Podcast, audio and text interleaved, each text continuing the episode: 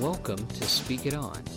This program is designed for the edification and entertainment of the listeners and not designed to be representative of a church, nonprofit organization, or denomination. Opinions expressed are solely those of the host.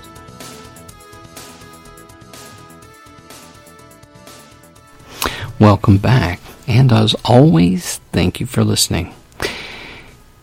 Good to have you here in the Christmas season 2021, and a lot of people are thinking, Whew, I am so glad this year is coming to an end.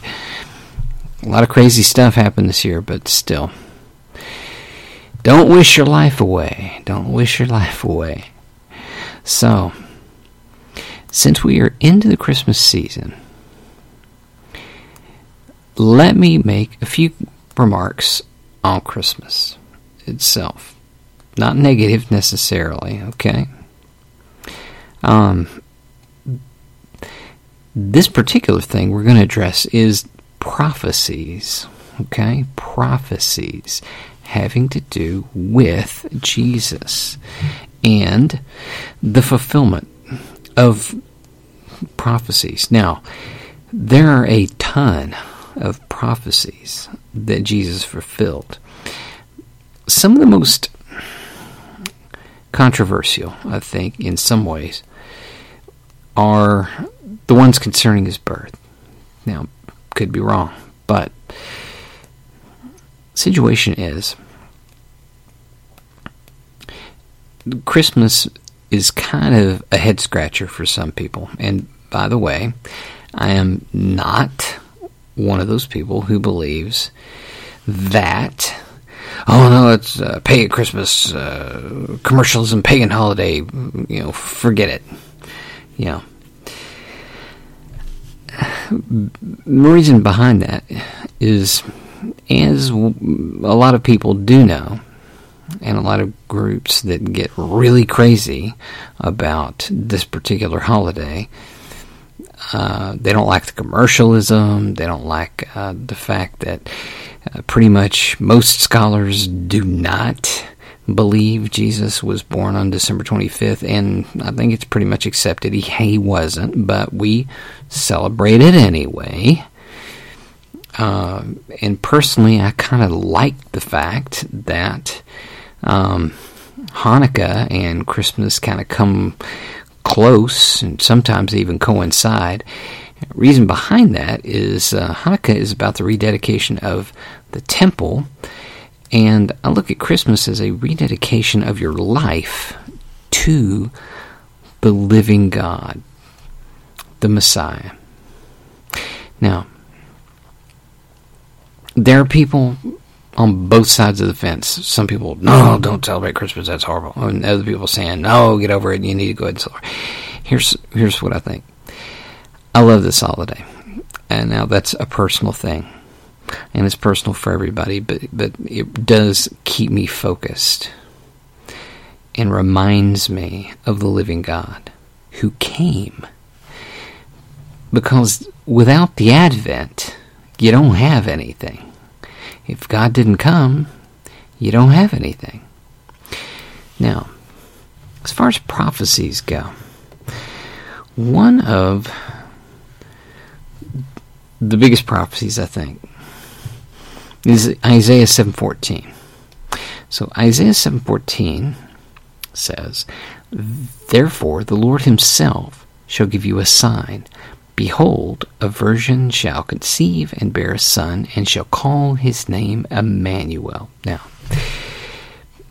here's the thing about Jewish prophecy Jewish prophecy has two sides to it. In fact, many things that are Jewish have are multifaceted. By that, I mean the more you examine them, the more you learn. It's pretty cool. Now, a lot of people that don't agree that this was filled, fulfilled by Jesus will point out that in the original text of uh, Isaiah 7:14, in Hebrew, it says maiden. It doesn't say virgin. It says maiden. Um, and that's true. Now, here's a few things to point out, though. The Septuagint, which is a Greek translation of the Old Testament, specifically uses the Greek word for virgin. Now, you can argue, yeah, but they didn't have a really good word for maiden. Okay. But here's another issue. In Jewish society, if you had a maiden who all of a sudden wound up pregnant, that was bad. It was really bad. It was so bad that they could be stoned to death because basically that means you're bona fide if you're not married then in that situation you committed uh, fornication and that's death now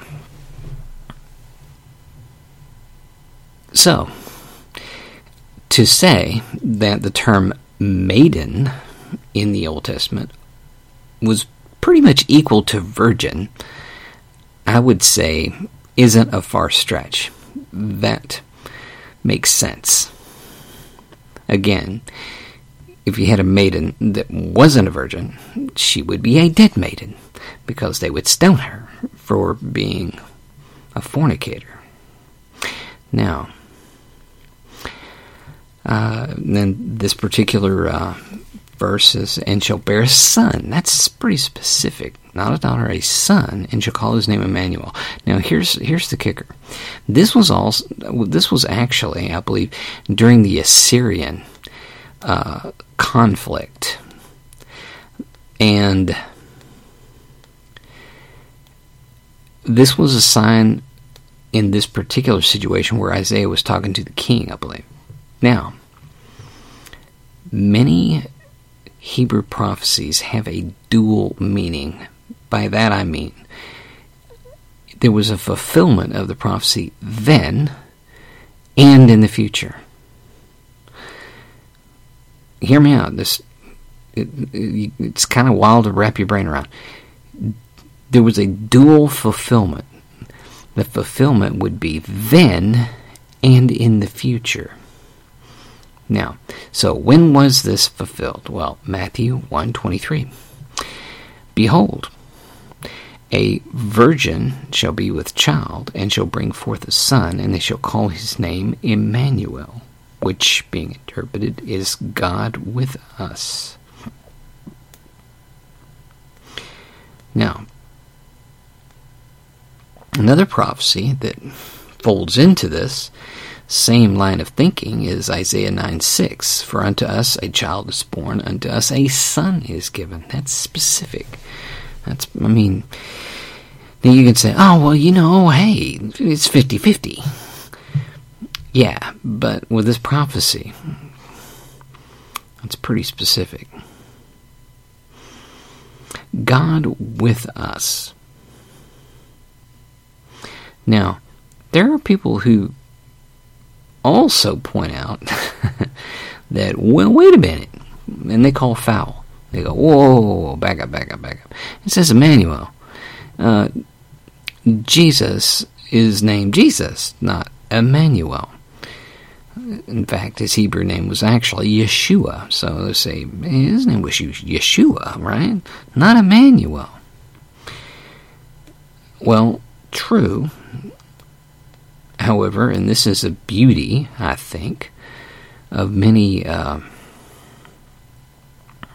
many Jewish prophecies and and Jewish prophecy in general, is that a lot of times it's alluded to instead of uh, instead of being a direct correlation. Let me see if I can say that in English.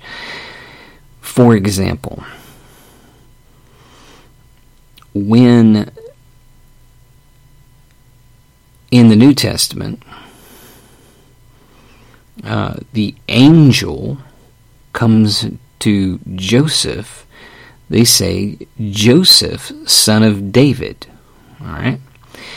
Well, so David died, mm, I forget how many centuries before Joseph of Nazareth was born. So how how does that work? He's the son of David. Well, that means descendant.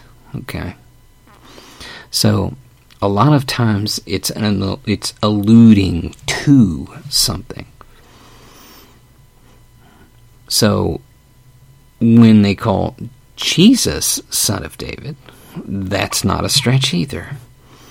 Can mean the family of David, descendant of David. Hebrew, that's and to me, this makes other people crazy. To me, I love that. It is very different than Greek in that it's um, it's very figurative. It paints you a picture. Uh, Greek, on the other hand, gives you a stamp. Boom, that's what that is. Boom, that's what that is. Hebrew's not like that. Hebrew paints you a picture, and I love that about Hebrew. But anyway, so the illusion is this Emmanuel, that's God with us. What is Jesus? Jesus is God here on earth with us. Now,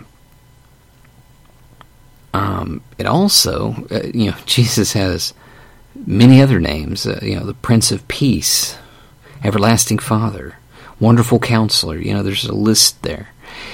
Um, so you don't have to just tag him with one, but Yeshua is the name that he was given by the angel, by the you know, in the Matthew account when Gabriel comes and talks to Mary, says, "Okay, you shall call his name Jesus or Yeshua, because he will save his people from their sin." Now, here's what's so cool, and again, this is this is I think cool about um, Hebrew. Jesus, uh, Yeshua, means God will save. The word for save is Yoshia. That means to save. Okay, so his name is Yeshua because he will Yoshia his people. I think that's cool. But anyway, I love that. Now, there are a ton of other prophecies, and I would encourage you to look into them. But don't get put off by argumentation about no, that prophecy doesn't you know doesn't apply to that. No, that prophecy doesn't apply to that. No, that prophecy doesn't apply. Because in a lot of situations, um, it has to do with what was accepted at the time. Not necessarily now, because uh, because again, the people that would argue reverently that Jesus was not the Messiah will tell you, oh, that prophecy, nah, that didn't apply. Oh, that didn't apply. That didn't apply. Well, it really does. But the issue is there's room for discussion. And discussing stuff's not a problem because God is big enough for that. And Jesus is big enough for that. But one of the things that I love about Paul, if you read about Paul, it says, and he argued with them with the scripture. So the Apostle Paul also had complications with his own people and non Jews trying to convince them Jesus was and is the Messiah.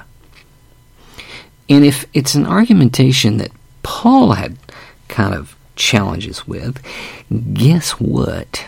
We're going to have problems too. Um, now, did it say, and he argued with them with the scriptures and gave up? No, that's not what it says at all.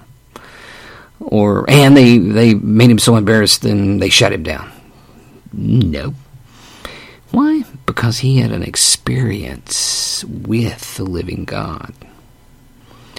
And he believed the word the way it was written. And he knew the word. He knew it very well. So, if we do the same thing, does that mean we're going to just win every conflict, you know, when somebody says, no, that doesn't apply to that? I don't know if it's a matter of winning, because here's the thing. If you argue with someone, and I've mentioned this to friends before because they'll they'll tell me about somebody they're having a really involved argument with, and this person was an atheist, and I had an argument with them. Well, if you argued somebody down to the floor and you nail them down, okay, do they just, oh yeah, no, I see it now? Do they convert? No, they don't. They, do they believe? No, they don't. Not always. Some do. But normally, what you end up with is a mad atheist or a mad someone else. So, discussion, anytime you have discussions about prophecy, about who Jesus was, you have to realize some people are not ready for the truth. Their heart just ain't there. Now, urgency is an issue because you can't guarantee they're going to live from one second to the next. So you share what you can. But from this perspective, apologetics, I think, is three fourths how you live and one fourth what you say. Because if you don't have credibility in your life, you're never going to get anybody to uh, to believe what you're saying. And unfortunately, there's a lot of believers out there who've got train wrecks,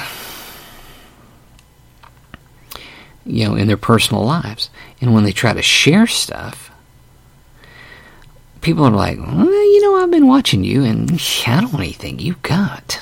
In fact, I think it's kind of catchy. And if it is catchy, it's bad. So a lot of people shoot themselves in the foot. Really. And they're not believable because they have no source credibility. Well, what's that mean? That means they're not living it.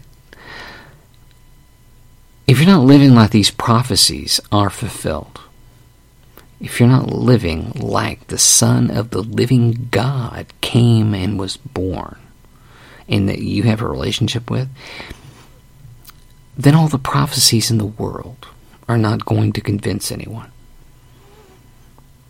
So, this Christmas season,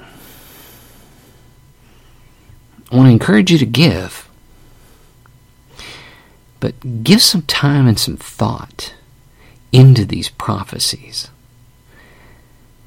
and see how wonderfully fantastic it is that God fulfilled these prophecies right here on this planet. And once you see these, it should strengthen your faith. It should strengthen because faith is not blind. Now, is everybody going to agree? Nope. But here's the thing facts come first. And believe me, uh, even though there's room for discussion, the fact is Jesus was the Messiah and is the Messiah and will always be the Messiah.